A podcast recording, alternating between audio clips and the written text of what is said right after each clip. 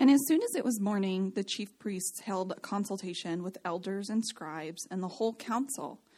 And they bound Jesus and led him away and delivered him over to Pilate. And Pilate asked him, Are you the king of the Jews? And he answered him, You have said so. And the chief priest accused him of many things. And Pilate asked him, again asked him, Have you no answer to make? See how many charges they bring against you? But Jesus made no further answer, so that Pilate was amazed. Now at the feast, he used to release for them one prisoner for whom they asked. And among the rebels in prison, there had committed who had committed murder, murder in the insurrection, there was a man called Barabbas. And the crowd came up and began to ask Pilate to do as he usually did for them. And he answered them, saying, Do you want me to release for you the king of the Jews? For he perceived that it was out of envy that the chief priests had delivered him up. But the chief priests stirred up the crowd to have him release for them Barabbas instead. And Pilate again said to them, Then what shall I do with the man you call the king of the Jews? And they cried out again, Crucify him. And Pilate said to them, Why? What evil has he done? But they shouted all the more, Crucify him! So Pilate, wishing to satisfy the crowd, released for them Barabbas, and having scourged Jesus, he delivered him over to be crucified. And the soldiers led him away inside the palace, that is the governor's headquarters, and they called together the whole battalion. And they clothed him in a purple cloak, and twisting together a crown of thorns, they put it on him and they began to salute him Hail, King of the Jews! And they were striking his head with a reed and spitting on him and kneeling down in homage to him. And when they had mocked him, they stripped him of the purple cloak and put his own clothes on him, and they led him out to crucify him. This is the word of the Lord.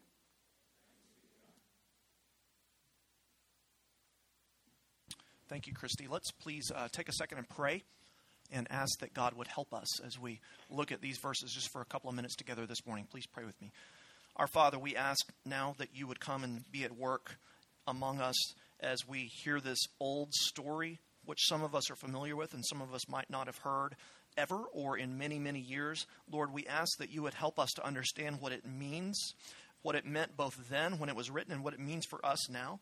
We pray that you would work in each of our hearts a faith that is vital and that is active and that is real, a faith in this man Jesus who claims to be God and who indeed Christians confess to be God and who came and humbled himself and suffered so that we might receive new life, so that me, we could be forgiven, so that we could have hope.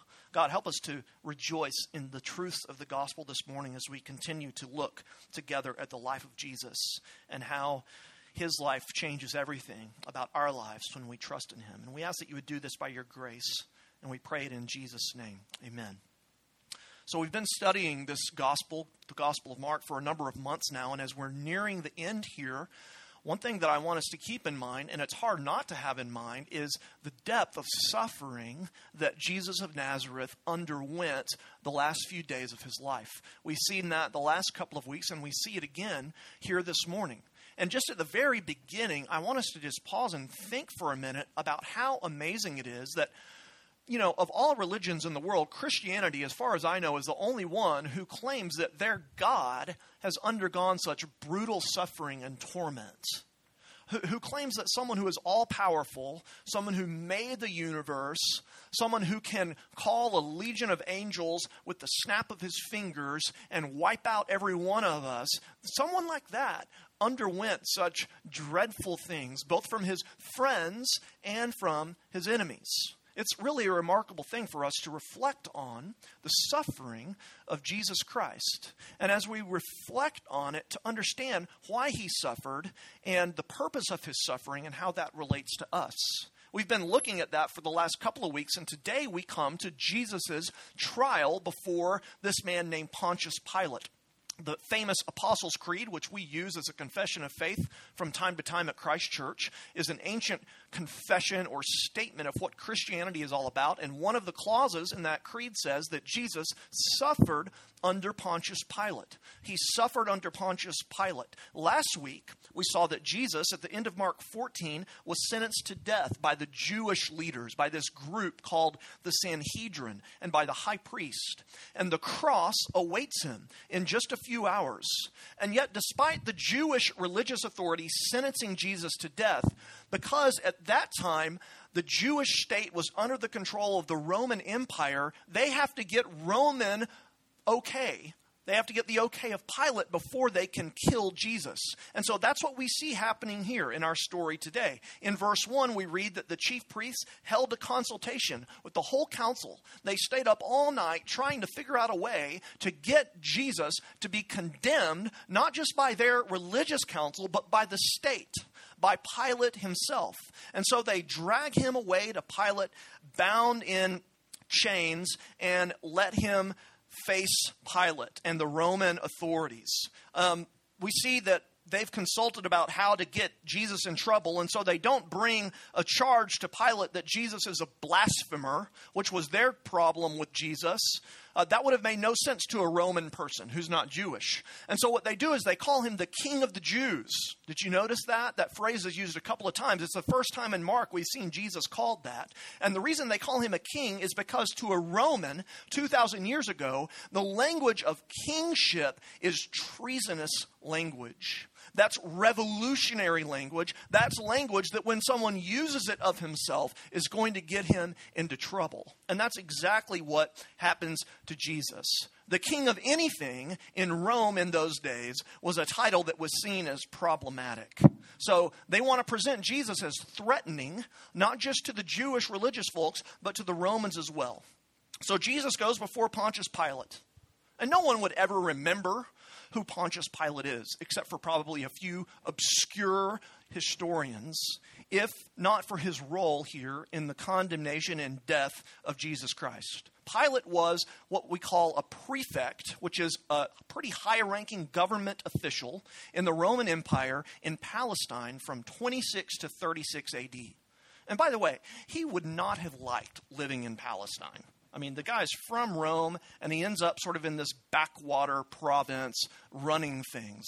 And it's well known to other historians that Pilate is also an anti Semitic person. He's an all around, you know, as Seinfeld says, an all around jerk store right? No one likes Pilate. Pilate's pretty much a reprehensible figure, and he's stuck over here in this backwater Palestinian community. It's sort of like, you know, if you have a, a position of authority in New York City or Washington, D.C., and you get transferred to, say, the mayorship of Hobbs, New Mexico or some place like that in the middle of nowhere. No offense to you, New Mexicans. I always use New Mexico when I want to talk about, you know, a place that's really, really bad and no one would ever want to be. Sorry, New Mexicans. It's Texas's westernmost county. What do you want me to do? So that's kind of like what it would have been like for Pilate. Um, so Pilate's not a very happy guy. He's very inflexible. He's relentless, and he's got a lot of self will. So, of course, we see things are not going to turn out well for Jesus. And so Jesus goes before Pilate, and what we see here in this interaction are two themes that Mark has really been writing about for many chapters now. He's been weaving together in his story almost from the beginning. And I want to sum up the whole point this morning like this by talking about these two big themes. Jesus the King is rejected by men, and Jesus the King suffers for men. Those are the two points, okay? Jesus the King is rejected by men, and Jesus the King suffers for men. So let's look at those two in order, okay? First, I want to show you in this story how Jesus the King is rejected by men. Now, we've already seen, if you've been with us, that he's been left by his friends the guys that have been with him for three years have abandoned him. Peter denied that he knew Jesus at all three times in a row. And now, in this part of the story, not only is he rejected by his friends, but he's also rejected by his enemies. And it's worth thinking from sort of a, a 30,000 foot view, a big picture view for a minute, again, about how remarkable this is. Think about it. The one who governs the universe finds himself weak and helpless here. the one who is the judge of everyone, is judged unjustly by men here. The one who, the one who binds the stars into the heavens and binds the waters into the ocean and separates dry land from the seas is bound himself by leather straps here. The one who deserves all human praise and glory and honor and allegiance, that person is spit on and beaten and mocked. What's happening here is it's really, it's truly terrible. No matter where you are in your faith journey, I hope that you can, at least on the narrative level, appreciate the tragedy of Jesus' circumstance here. The living God, the second person of the Trinity, God with us, is submitting to this humiliating and agonizing treatment at the hands of men that owe him their allegiance and their entire existences for that matter. The king is being rejected. That's the first big idea. And really, I want to show you three groups, real quick, that reject Jesus here, just in these verses. First, it's very obvious that the religious leaders reject Jesus. That's the first group. This has been occurring really all through the gospel. Way back in chapter 3 of Mark, verse 6, we read for the first time that the Pharisees and the Sadducees and the scribes and the chief priests sought to put him to death. They're opposed to Jesus. They've been trying to destroy Jesus for some time. They've rejected his teaching, they've rejected his obvious miracles. They've rejected his compassion towards the weak and the poor. They've rejected everything about him. This entire mockery of a trial is their doing. Listen, it's worth thinking about this fact for a minute by way of application.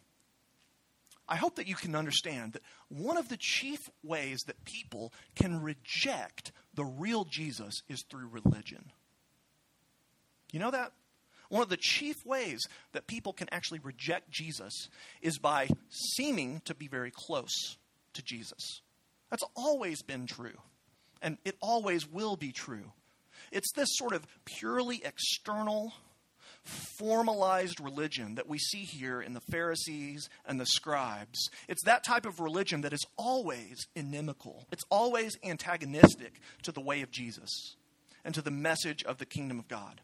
So it's worth asking yourself for a second this morning are you rejecting Jesus through your religiosity? Are you rejecting Jesus by pretending to sort of have it all together and be nice and upstanding and moral? You know, how do you know if that's something that you're doing or have done in the past? Well, there's a couple of clear signs. Anytime we sense in ourselves a feeling of superiority to another people group or another tribe or anytime when we make decisions to, quote, you know, keep the rules based on fear or guilt, or any time that we have a sense in ourselves of deep anger and bitterness defining our relationships, all of those are signs that we are actually running away from Jesus by trying to appear very put together and religious. Anytime you're steeped in in the comparison game, where you're always measuring yourself as either better or worse than other people. That's a sign that you're rejecting the message of Jesus for outward religiosity. Anytime we obey, listen, anytime we obey the outward commands of God and do something, you know, that people would say is good, but we're doing it for our own benefit ultimately for our own reputation. Anytime we're engaged in that sort of behavior or practice, we're really rejecting the message of Jesus for this fake, hypocritical, outward religiosity. The great English preacher in the 19th century, Charles Spurgeon, tells a story that illustrates this point really well. It's a fake story, it's not real, but he puts this picture forth. Imagine it with me. Imagine that there's a king who rules his kingdom really well and justly and graciously and he has one of his subjects, a farmer, come to him. And he enters into the palace courts and comes and stands before the throne of the king. And he has this big, beautiful carrot.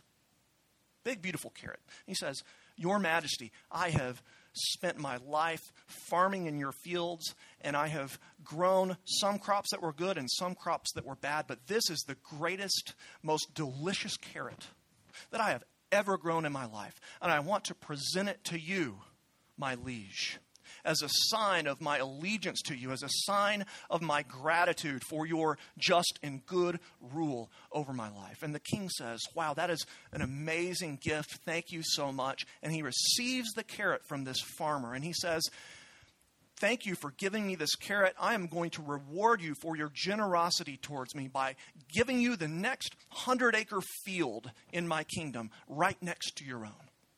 And as as the king's court is hearing the king give this man a field based on, you know, getting a carrot, one of the chief leaders in the king's court who runs the horses, he's in charge of the stables, thinks to himself, wow, if that guy gets a whole extra field for giving the king a carrot, then what could I get for showing generosity to the king? And so the next day, he comes into the court with an amazing stallion, you know, the best horse in all of his stable and he says, My king, my liege, I present to you this incredible, you know, Shadowfax from the Lord of the Rings. This is Gandalf's horse, right? 90% of you have no idea what I'm talking about. Um, a great horse, a fast horse, the most beautiful horse in all the kingdom. And the king responds to this man and says, Thank you. And the horse goes off into the king's stables, and the man's sort of left there, thinking, Hey, buddy, the guy that gave you the carrot, the big carrot that maybe you chopped up for your salad last night, he got a 100 acres. What am I going to get? And the king says to the man this That man gave me the carrot, but you gave yourself the horse. And that's exactly what outward religion is all about. It's appearing to be moral. It's appearing to have it together. It's appearing to do these things that are going to, you think, please God but you're really only doing it for yourself. You're doing it so that you might look better. You're doing it so that you can justify your own sense of personal righteousness. That is actually one of the fundamental ways that humans throughout history have rejected Jesus. The religious leaders reject him. We see, secondly, that Pilate very clearly rejects him. Look back in the story. He rejects him for different reasons than the religious leaders do. He knows, you'll see there that Mark tells us, he knows that Jesus is innocent of these trumped up charges. Look in verse 10. He perceived that it was out of envy, and he's right, that the chief priests are delivering Jesus over. So Pilate knows what's going on. However, we tell in the story that he is too cowardly and too afraid of his own reputation or standing being diminished to do the right thing here. I mean, look at verse 15. Pilate, wishing to satisfy the crowd. You see that? Wishing to satisfy the crowd, released instead of Jesus, the innocent one, this guilty revolutionary and murderer named Barabbas. So Pilate asks Jesus these questions. He tries to politic his way out of doing what the Jewish people want him to do. But at the end of the day, Pilate is too afraid. He's too cowardly to acquit Jesus and he sentences Jesus to die. Maybe we're more similar to Pilate than we think. Do you care more?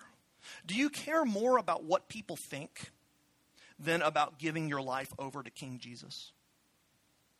Sometimes it takes great courage to trust in Jesus' message and follow him. Very often, if you are a Christian, you're going to face rejection and even perhaps ridicule. Yet, that is a poor reason for rejecting Jesus. Listen, if God accepts you in Jesus, then the ridicule of other people is a small price to pay. But we don't see that clearly very often. We're often more concerned with satisfying the crowd than satisfying God, just like Pilate is here. Do you shy away from doing what you know is right because of fear of man? Do you keep quiet about your faith when you have opportunities to speak up? This is Pilate like behavior. And another way we reject the king. The religious authorities reject Jesus. Pilate rejects Jesus. We see, thirdly, that the crowd rejects Jesus. And this has to be particularly painful for Jesus, by the way. You know, at least some of these people, presumably, make up the same crowd that just a few days earlier had hailed him as the king when he entered into Jerusalem and waved olive branches as he passed by on the donkey. These people have praised him in the past. And in fact, throughout all of Mark's gospel, the crowd, the crowd has been presented as people that marvel at Jesus. They're astonished at his teaching. They're amazed at the compassion and love that he has for people. They're in awe of Jesus' power and authority over nature and over evil spirits and over sickness and even over death. But now, that same crowd, the same crowd that says, Hail, the Messiah has come, now screams, Crucify him. Release for us Barabbas. Crucify him. Crucify him. They demand that Pilate release this murderer instead of Jesus.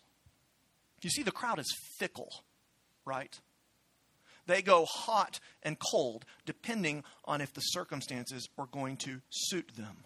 Maybe the crowd wants immediate gratification and they see that Jesus isn't going to give it, give it to them. Maybe they want a political revolution and they see that Jesus didn't come for that either. Maybe some of them just, you know, wanted to see a show, like high school kids that egg people on to get in a fight.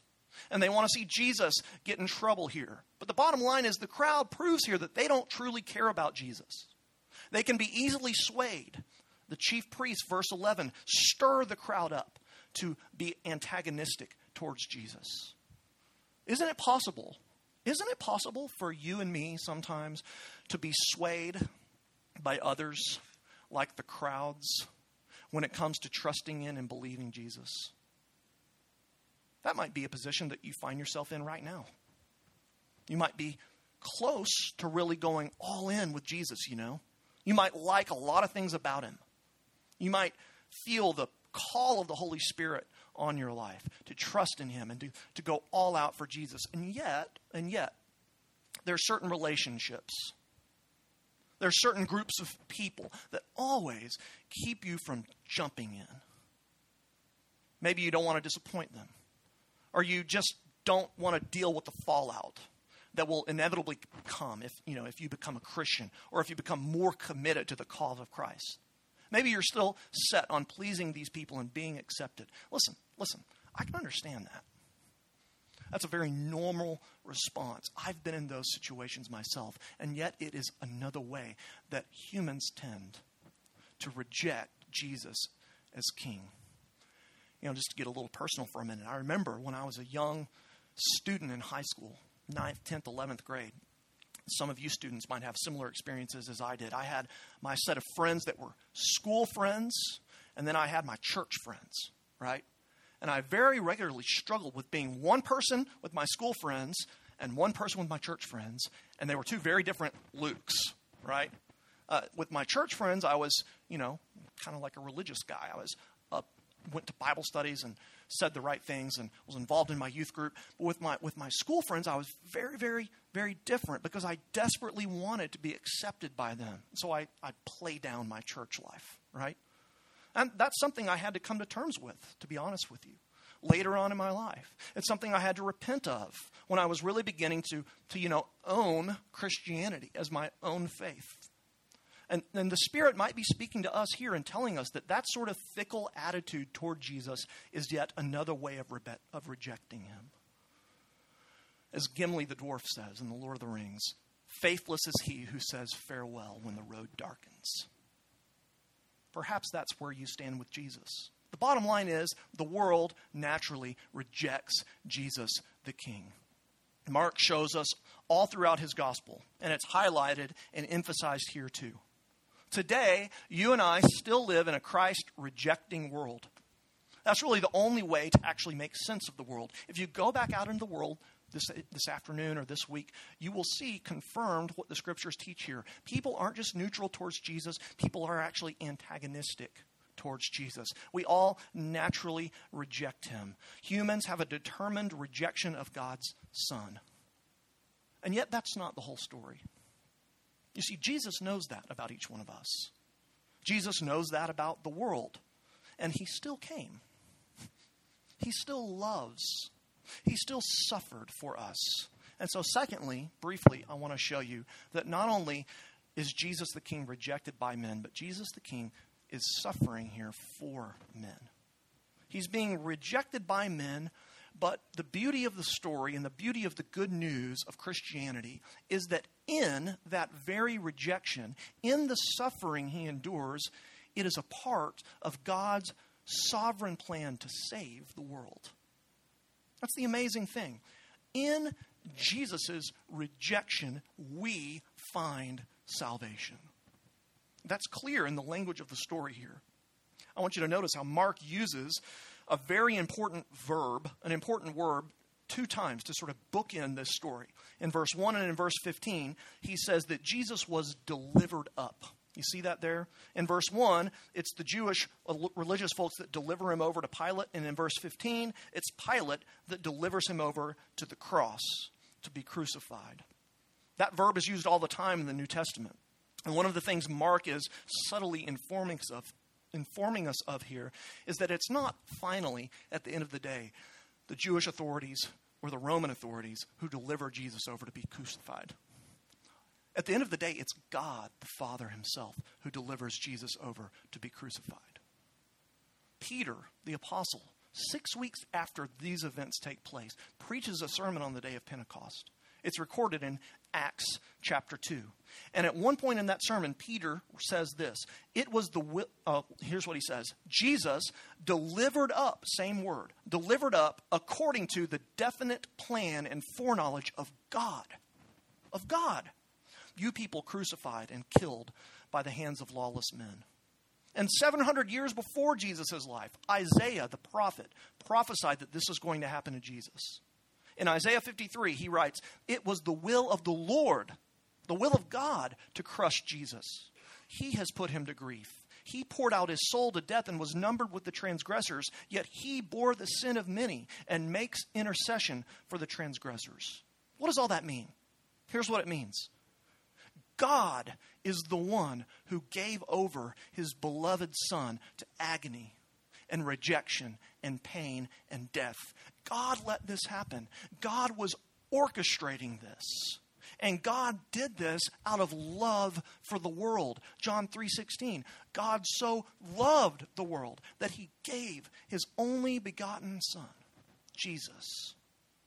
God allowed Jesus to experience rejection and death so that you and me might experience acceptance and life.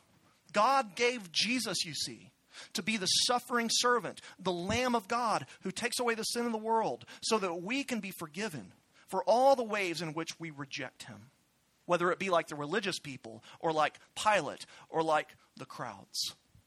You see, that's the good news of the gospel. The gospel tells us that Jesus experienced all the pain and brokenness and evil and torment and grief and shame and guilt that our sin has brought into the world.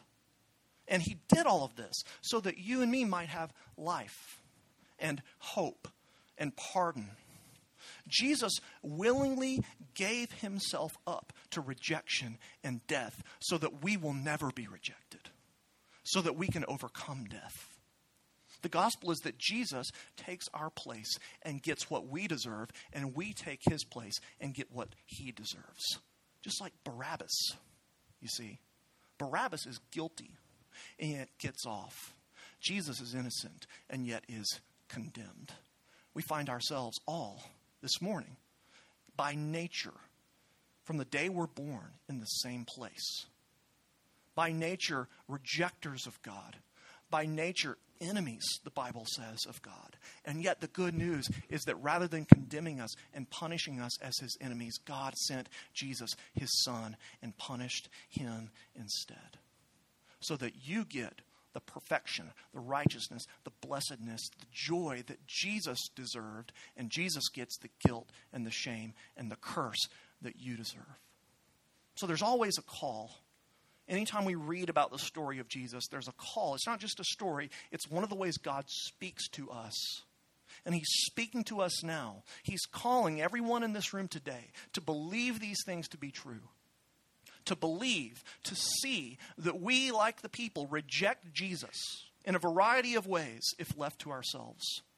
We might run away and hide from God through our external religion. We might reject him because we're too concerned with satisfying other people, like Pilate. We might have treated him like the fickle crowds do here, loving him one minute and making fun of him the next. That is who we are and that is what we do. But it is exactly for people like us, rejectors of God, that Jesus came. He suffered the consequences of what we do in rejecting Him. He takes all of the badness and pain of our rejection and destroys it with all of its ramifications at the cross. He gives Himself up, you see, so that we might have life. Paul sums it up in his letter to the Romans, chapter 5. He writes this While we were still weak, at the right time, Christ died for who? For the ungodly for rejectors of God.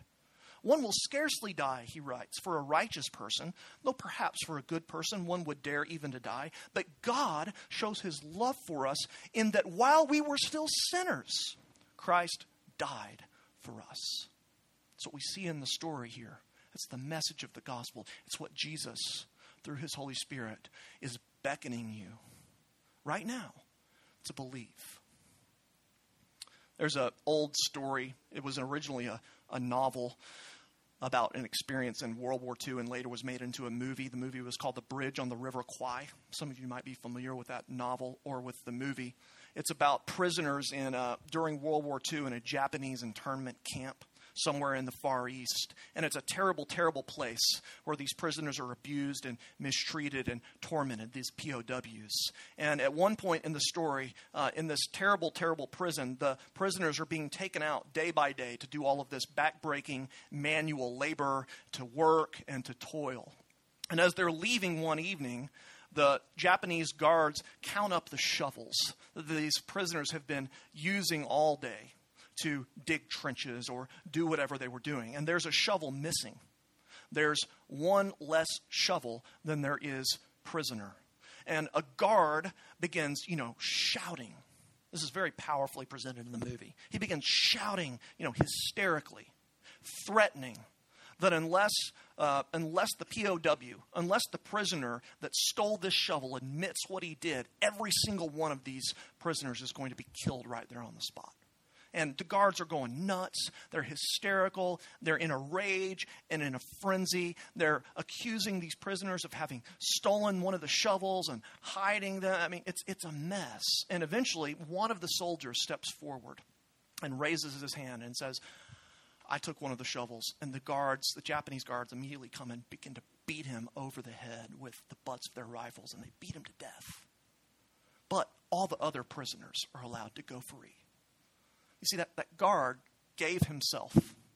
He gave himself. He gave his life to rescue the other prisoners. That's you know that's exactly what Jesus is wanting to communicate here. It's what he's done for you. He died to spare you. He died in your place. He died as your substitute. That's our most basic confession this morning. Jesus died for me. He bore the suffering that my sins deserve and that my guilt deserves. And if we trust in that message, we will receive pardon now and forever. It's the gospel. Believe it. Let's pray.